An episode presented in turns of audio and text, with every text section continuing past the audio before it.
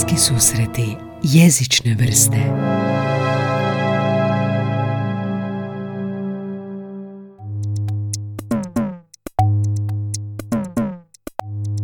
Na Instagram profil ovog kanala sam postavio pitanje što želite čuti u podcastu jeziku što se tiče usvajanja jezika? Koje pitanja biste imali vi dok učite jezik? Što vas muči, što vam ne ide?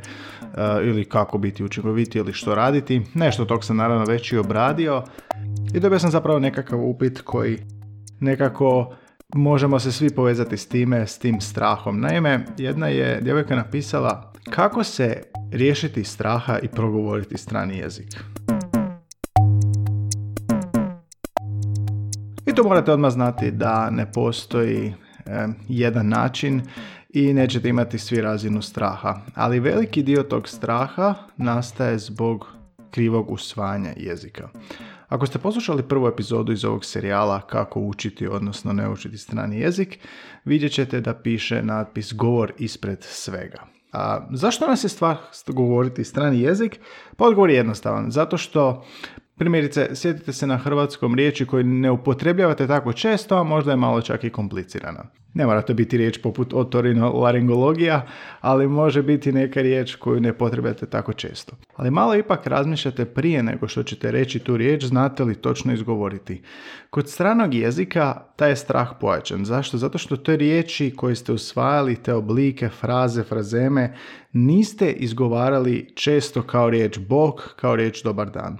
Zašto vas na stranom jeziku nije nije, zašto vam nije problem reći dobar dan? Zato što ste ju rekli najčešće od prvog sata. Sve ostalo ste govorili puno manje i puno rijeđe. A strah od govora na stranom jeziku nastaje u toj nesigurnosti, a nesigurnost je zbog toga što niste dovoljno govorili taj strani. Da ste vi govorili čitavo vrijeme sve što ćete govoriti i upotrijebiti u praktičnoj situaciji ne bi se taj strah javljao. Zato vas nikad nije strah reći dobar dan jer se to vjerojatno najčešće ispomenuli. Ili neke riječi, stol, stolica, čovjek, žena, pas, auto, das ist auto i tako nešto. To vas nije strah izgovoriti, ste ju čuli milijun puta, ali još važnije i rekli ste ju barem nekoliko puta. I sad to nije jedini korak. E, lako je znati nešto izgovoriti, jeste to sada naučili, no što kada se razgovore tehničnoj situaciji odvije u nekom smjeru i sad dolaze pitanja koje niste navikli i sad je tu i ako ste dobro usvojili, sad je tu opet problem što će vas neko tražiti informacije koje vi morate prvo razmisliti, aha, to se kaže ovako, to je nastavak ovaj, aha, to je padež ovaj i to se vama sve mora brzo odviti. Dakle, te neke nepredviđene situacije. Dobra vijest je ova. Sve te nepredviđene situacije sad znate da nisu nepredviđene, dakle da su predviđene. Jezik morate učiti na taj način da predvidite što će vam sve u govoru doći. Tipa, ako ste vi učili pozdravljanje, onda to pozdravljanje morate usavršiti u komunikaciji sa sobom ili na tečaju ili samostalno, svakako naglas, ali morate i naći primjere gdje će taj razgovor otići. Da li je to samo predstavljanje nakon pozdravljanja, da li je to opisivanje svog dana, odgovor na barem pet pitanja i što više uvježbati a autentičnih rečenica koje se vjerojatno pojavljuju u dijalogu nakon upoznavanja. Ako ste recimo u trgovini i sad imate neki strah od tu odgovora, pa osim pošto je netko i molim vas za ovo i kad plaćate morate znati, morate očekivati i anticipirati još nekoliko rečenica u tom dijalogu i njih pokušati zamisliti i vježbati opet naglas ili s nekim. Dakle, na, na neki način potrebno je biti spreman. E sad, kako biti spreman? Pa ako još nije bilo jasno iz prve epizode i mojim konstantnim tupljenjem koliko je govor bitan, sad je možda vrijeme da je, se to još jednom spomene. Učite jezik govorom, ne čitanjem neću reći nečitanjem. Vi ćete učiti, govor, učiti jezik kroz sve vještine, ali usvojite jezik kroz govor. To znači da sve ono što je došlo slušanjem, sve ono što je došlo napisano, vi morate reproducirati. I reproducirati u govoru. Kada usvojite tu nekakvu naviku da vi sve prolazite govorom, onda će vam se i strah smanjivati jer će čuti ćete sebe kako govorite to. To znači doslovno da ako u knjizi stranog jezika koju učite u aplikaciji koja vas i ne traži da govorite, vi u svakom trenutku morate izgovoriti tu rečenicu koju imate. Vjerujte da je to taj jedan korak prvog samog tog izgovora, sami sebi naglas u bradu, je odlučujuć. Ne, možda ne zvuči tako, ali to zaista je, jer kad se vi jednom čujete da nešto govorite, puno će lakše biti prisjetiti se tog govora nego misli o govoru. Vi ne možete razmišljati o tom govoru kako ćete upotrijebiti neku rečenicu, nego morate se sjetiti kad ste zadnji put to izrekli. E sad, ajde, dosta filozofiranja, idemo vidjeti kako poboljšati govor, kako se riješiti tog straha, neovisno o tome kako ste osvajali jezik, gdje ste bili, bili to tečaj, aplikacije ili slično. Inače, neke aplikacije dosta inzistiraju na govoru i poslušajte moj podcast o aplikacijama, no idemo sad dalje. Recimo da imate sad već dovoljno zvanje, recimo da je to engleski ili njemački, prošli ste dva, te, tri tečaja, u školi jezika znate engleski dobro i sad želite se riješiti tog straha.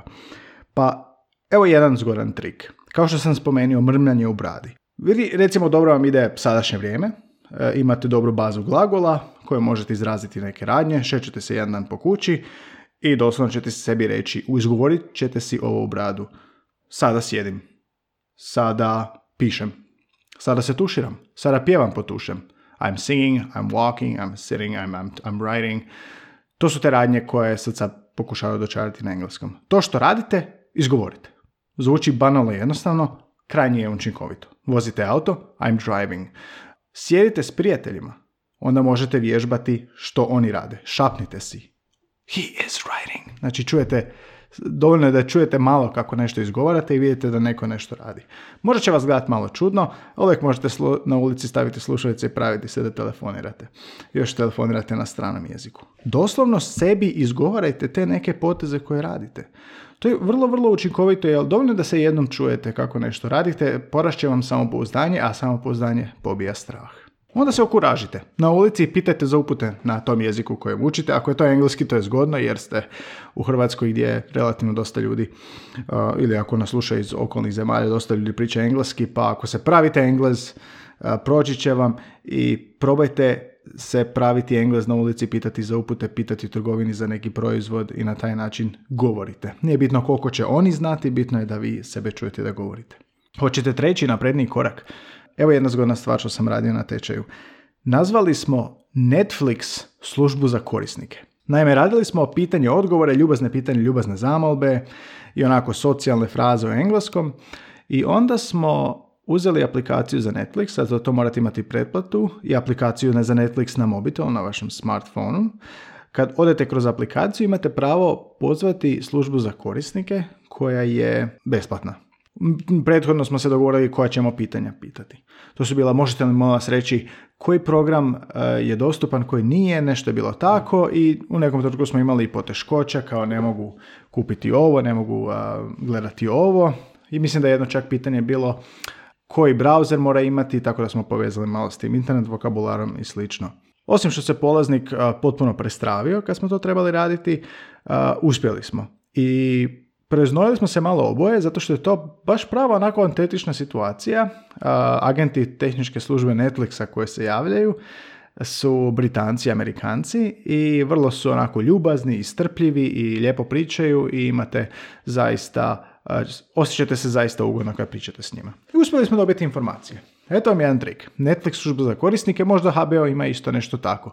Sad ako učite neke druge jezike, varajte na taj način. Probajte naći nekakav oblik gdje ćete moći za besplatno ili minimalne novce nazvati službu za korisnike. Zato što ćete tad imati slušanje govor i to je kao da pričate s tim ljudima. Ono kad sam govorio za govorite što radite, I'm sitting, I'm moving, probajte si to nekako i snimiti u nekom trenutku. To će vam isto možda pomoći. Govor je najmanje korištena vještina u učenju jezika. Dolaze tu najprije slušanje, pa čitanje, pa i pisanje zna doći ispred govora, često. I tako ćete znati da je tečaj konverzacijski, da nije dovoljno konverzacijski, odnosno sam po sebi nije kvalitetan tečaj ako učite. Vi morate komunicirati na tome. I normalno da ćete se osjećati najmanje samopouzdani s onom najmanjom vještinom, govor. Ali to bi trebala biti prva vještina. Tako da konverzacijski tečaj nije sam po sebi loša ideja, ali budite svjesni da vi morate komunicirati. Ako ste vi na tečaju sa 20 ljudi, vi ćete možda u sat vremena doći jedan put na red i to je bačen novac, to nije konverzacija. Dakle, pokušajte se naći partnera za komunikaciju. Nekoliko se toga već pojavilo u priješnjim epizodama podcasta, pa ću samo sad ponoviti ovdje. A, web stranica tandem.net je stranica na netu kojem pro, možete isključivo pričati s ljudima stranog jezika. Kada se registrirate, označavate riječ, označavate jezik materinji koji vam je, odnosno koji pričate i koji jezik želite učiti, onda vas aplikacija spaja s ljudima koji žele suprotno i vježbate. Imaju dobre recenzije i besplatno je. Ono što je meni pomoglo kada sam um, učio je putovanja. Sada je u tom korona epidemije malo um, ograničeno, ali couchsurfing. Couchsurfing je um, jeftin način putovanja i kulturalno bogat jer spavate kod ljudi koji su lokalni, žive na tom mjestu i učite od njih dosta saznate o, kulturi, o njihovom životu, a zauzvrat im nešto skuhate, dakle ne radi se o novcima nego o razmjeni iskustava, a oni vam daju besplatno smještaj, a nekad i obilaza grada i slično. Couchsurfing je dosta napredovao, postoje razne kritike za taj couchsurfing, ali ono što je jezično bogat je tome što ako recimo putujete, sjajno možete iskoristiti vaše učenje jezika. Jer ako možete otići u tu zemlju gdje učite, naći lokalnog stanovnika gdje ćete prespavati, s kim ćete pričati na tom jeziku, a on će imati strpljenja za to, jer kao surfer po prirodi će biti oduševljeni time da neko uči taj jezik kada dolazi i moći ćete cijelo vrijeme za vrijeme putovanja vježbati tu konverzaciju s njima. To znači engleska, španjolska i slično. Čak recimo u Njemačkoj jako multikulturalna zemlja i razni jezici, tako da kad idemo u Njemačku u Couchsurfera najmanje Njemaca. I onda s njima možete čak i ostati u kontaktu. Ja sam tako u kontaktu s nekim španjolcima u Njemačkoj i dopisujemo se i pričamo. Isto tako sa španjolcima iz Španjolske i onda kroz WhatsApp ostanete u kontaktu, pa su tu glasane bilješke, pa možda nekad i poziv, ali ovo pisanje je isto jezična produkcija, tako da će vam pomoći u tom govoru. Na kraju, slušanje, iako to nije jezična produkcija, ključno je da biste zapravo imali manji strah od govora, jer kad čujete kako se nešto izgovara, ne samo kad mislite, i kad čujete milijun puta, puno ćete manje problema imati u govoru. I sad tu dolazi najvažniji savjet od slušanja, a to nisu ni YouTube klipovi ni nešto, nego podcastovi. Podcastovi su u njihovoj izvornoj oblici, obliku, podcast nije video. Podcast nije YouTube, nego isključivo audio. Za podrijetlo riječi podcast poslušajte najavnu epizodu ovog podcasta gdje objašnjavam kakve veze Alisa u zemlji čudesa ima s riječi podcast. No da se vratim na ovo. Podcast je isključivo audio forma. Za razlog zašto su mnogi podcasti video forma jer zbog gledanosti zato što je YouTube praktičniji. No podcast je audio forma.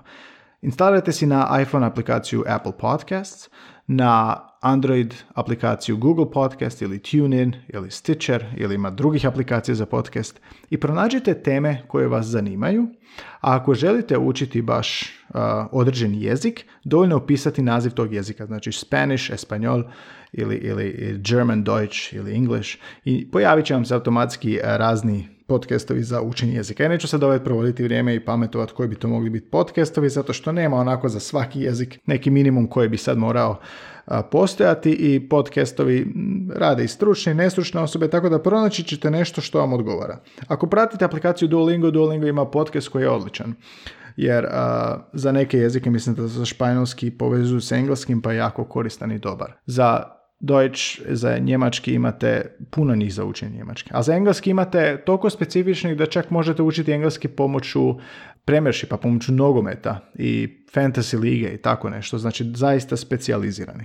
Jednom ću u klipu obraditi neke najbolje podcaste za učenje engleskog samo. Pretplatite se na podcast i provjerite stižu li epizoda redovito, samo ćete onako vidjeti popis epizoda i pogledajte datume, jesu li redovito, jesu li svaki tjedne.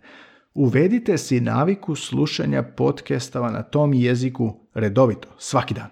Svaki dan, pet minuta, različite epizode različito traju i različite razine ste vi, ali uvedite se tu naviku da svaki dan slušate taj jezik. I sada, kad slušate taj jezik, kad slušate taj podcast, opet onaj korak sa početka razgovora, ja, I'm sitting, I'm moving, znači ja sad nešto radim, ono što čujete u podcastu, izgovorite si, šapnite si naglas. Podcastu će reći, welcome everyone, dobro došli svi. I vi to ponovite, welcome everyone. I već ćete taj, imati tu vještinu da, nekog, da nekom poželite dobrodošlicu kad vama dođe, odnosno više ljudi. Probajte sad, to ovisi naravno koji jezik i sve, ali probajte ono što čujete u podcastu ponavljati. Ali najvažnije od svega od tog podcasta je slušati redovito. Podcasti obično izlaze svaki par dana, svaki tjedan dana, evo moj podcast izlazi dva put tjedno. Dakle, Esencija podcasta je zapravo da budu redoviti. I to ćete primijetiti po tim datumima. Uvedite si naviku slušanja podcasta. Oni su neizmjerno kvalitetni za input slušanja, a puno je bolji input nego čitanje jer zapravo čujete kako se nešto izgovara, a ako uvedete tu naviku, slušanje redovito, vaš mozak će se naviknuti da čuje kao da je u toj zemlji, svaki dan taj jezik. To je od ključne važnosti. Jer i onda kad se postavite u taj neki sistem gdje imate svakodnevan input na tom jeziku, i vaš mozak će reagirati bolje za jezičnu produkciju i pomoći će vam savladati taj strah i moći ćete malo učinkovitije govoriti i moći ćete bez straha govoriti. Barem djelomično. Podcaste ne mogu dovoljno preporučiti. Ja ih slušam i dalje na jezicima koje ja učim i na jezike koje predajem. Dakle, njemački predajem pa slušam od novina e, i to vam je recimo dobro BBC, um, Deutsche Welle ili, ili, ili Süddeutsche Zeitung, Frankfurt Allgemeine Zeitung, znači to su novine. Novine su se sad isto bacile u podcastove pa svaki dan objavljuju nešto. Svaki dan objavljuju novine nešto, tako da se na njih možete osloniti. BBC sa svojim formalnim izgovorom i postepenim vijestima. Preporučio bih slušalice, Bluetooth slušalice, da možete šetati na mobitel, ne, ne gutaju puno prometa interneta, dok vozite bicikl, dok vozite auto, spojite na Bluetooth, dok ribate WC, slušajte podcastove, prepustite se tom zvuku, autentičnom zvuku izvornog jezika kojeg želite učiti, ciljanog jezika i tu i tamo ponovite nešto. Nije bitno to što nije taj, to što to ponavljanje nije vezano u vaš dijalog, nije to komunikacija s vama. Ali vi ponavljate jednu stranu dijaloga i onda će vam se nekako i, i druga strana dijaloga priviknuti na taj jezik. Stare trake u 90-ima, 80-ima za učenje jezika bile su obične kasete. Imale su uh, učenje tako da bi rekli sada ponovite za mnom i onda bi rekli 1, 2, 3, 4, 5 i sada vi i bila je pauza na traki, na traci 5 minuta um, ili kraće što god i morali ste ponavljati 1, 2, 3, 4, 5. Samo vas niko nije mogao ispraviti, ali već je bilo predviđeno na toj kazeti da vi govorite i to se nekako sve izgubilo u današnjem učenju pa i na tečaju imate ljude koji dođu B1, B2 bez da, bez da govore, bez da komuniciraju. I ako ste vi jedni među, među njima, dobro promislite o tome. Govor mora biti broj jedan vještina, a ne broj četiri od vještina čitanje, pisanje, slušanje i govor. govor mora biti od čega se polazi, a ne na čemu se završava. I imajte to na umu kada birate profesore, imate to na umu kada birate škole jezika, instruktore, aplikacije čak, jer i aplikacije su raznovrsne o tome. Što više govorite, to ćete imati manji strah. Što više slušate, imat ćete manji strah od govora. A što više slušate i zatim govorite i ponovite neposredno nakon, taj strah će polako sve više nestajati. Ali jako je važno da to bude redovito, svakodnevno. Dakle, podcastovi, Inače, e, važno je još i odabrati e, koje zapravo, o kojim temama želite govoriti, odnosno o kojim temama biste trebali moći govoriti, a to su teme koje su praktične svakodnevne situacije čime izađete iz kuće i na taj način ćete doći u stvarnu potrebu komunicirati. Pa izražbajte govor za svakako sljedeće, znači e, predstavljanje, recimo da se na ulici morate nekom predstaviti, ne samo sebe i nekog drugog i onako društvene izraze hvala, drago mi je i slično. I naravno obi, obična pitanja. zamislite to predstavljanje na nekom sastanku kao za alkoholičare, ali bez tog dijela, u kojem nešto morate reći o sebi, pa ispričate neko barem dijelo, se, dijelove o svog danu ili o sebi. Govor u trgovini. Kupujete nešto, dajete novac, tražite, pitate koliko košta, zahvaljujete se. Naručivanje kave, u kafiću kao Starbucks ili naručivanje u restoranu, tako je da je malo nagrađivanje, traženje uputa na ulici, kupovanje karte za prijevoz ili na automatu ili traženje za pomoć prilikom kupnje te karte. U banci, znači vokabular vezano za banaka, dobar dan, htio bi otvoriti račun i slično. Na pošti slanje podataka, pekara, naravno sve je sad to povezano. Hotel, dolazak u hotel, check-in ili bilo koji smještaj. I to su te, dakle, praktične situacije u kojima je govor odlučujući. Tako da orijentirajte se da učite govor kroz te praktične situacije, ćete ih onda zapravo moći negdje primijeniti. Govor o nekim drugim stvarama možda ćete e, moći, ali će biti vrlo ograničen. A naručivanje kave restorana je univerzalno i uvijek će vam trebati. Pogotovo ako putujete. Dakle, da sumiram nekako na kraju. Strah od govora i nemogućnost govora na stranom jeziku proizlazi iz nedovoljnog govora u njegovom učenju i njegovom vježbanju. Nedovoljni govor u njegovom učenju može biti rezultat nedovoljne komunikacije ili nemate teče ili odgovarajuće uvjete za to, ali u svakom slučaju možete preuzeti ulogu na sebe, odgovornost i govoriti sami sebi u bradu. Da biste to mogli efektno raditi, slušajte podcastove koji će vam svakodnevno spilati vas sa informacijama na koje ćete vi moći kroz vaše slušalice slušati i ponavljati neposredno za time. Ako želite malo korak više, otiđite na putovanje, nazovite Netflix ili nazovite neke brojeve online na koje možete testirati vaš govor i ili ostanite u kontaktu preko putem stranice tandem.net ili putem couchsurfinga sa puto, s putovanjima. Danas čak imate preko couchsurfinga i neko dopisivanje pa vi možete s ljudima taj neki virtualni odnos imati u smislu komunikacije, pa i to može biti oblik. Zapamtite, slušanje iz kojeg se rađa govor. Sve drugo vam je manje učinkovito. I postepeno dajte si vremena što više govorite i što više slušate prije toga, taj strah će se polako razbijati. I nemojte da vas obeshrabe ljudi, i ovo je jako važna napomena, koji će vam kritizirati vaš govor, koji će vam se praviti pametni. A, čak i ako su profesori nekad. Probajte samo inzistirati na tome da govorite. I neka vas ispravljaju, neka vas puste da pričate i nemojte se obeshrabriti i inzistirajte na govoru. Ako imate pitanja u vezi učenja strane jezika, kao što je jedna djevojka uputila za ovo, probajte mi napisati na Probajte mi napisati na podcast.idioma.hr, ostaviti komentar na Soundcloudu, na Facebooku smo bliski susreti jezične vrste, na Twitteru, na Instagramu isto tako. Pratite ove epizode kako usvajati strani jezik jer u svakoj pokušavam prenijeti metode koje ja primjenjujem ne samo kao profesor instruktor jezika u školi stranih jezika svoj, nego i kao učenik jezika, jer iste te metode primjenjujem na sebi. Učio sam se jezike pa sam otputovao, koristio sam ovaj tandem, koristio smo Netflix, dakle provjerene informacije su temeljene na mom iskustvu. Bliske susreti jezične vrste, epizode dolaze svaki četvrtak ovakve, a ponedjeljkom ugošćujem goste poput pisaca, dramaturga, pilota i svih jezičara i nejezičara kojima jezik igra važnu ulogu u životu i imaju zanimljive priče o jeziku. Ponedjeljkom u 11 i četvrtkom na večer. Podcast je dostupan na Soundcloudu, bliski susret jezične vrste, na Apple Podcast, na Google Podcast i gdje god primate podcaste, aplikacije za podcast. Slušamo se, nadam se, opet. Ja sam Gaj Tomaš, ovo su bliski susreti jezične vrste.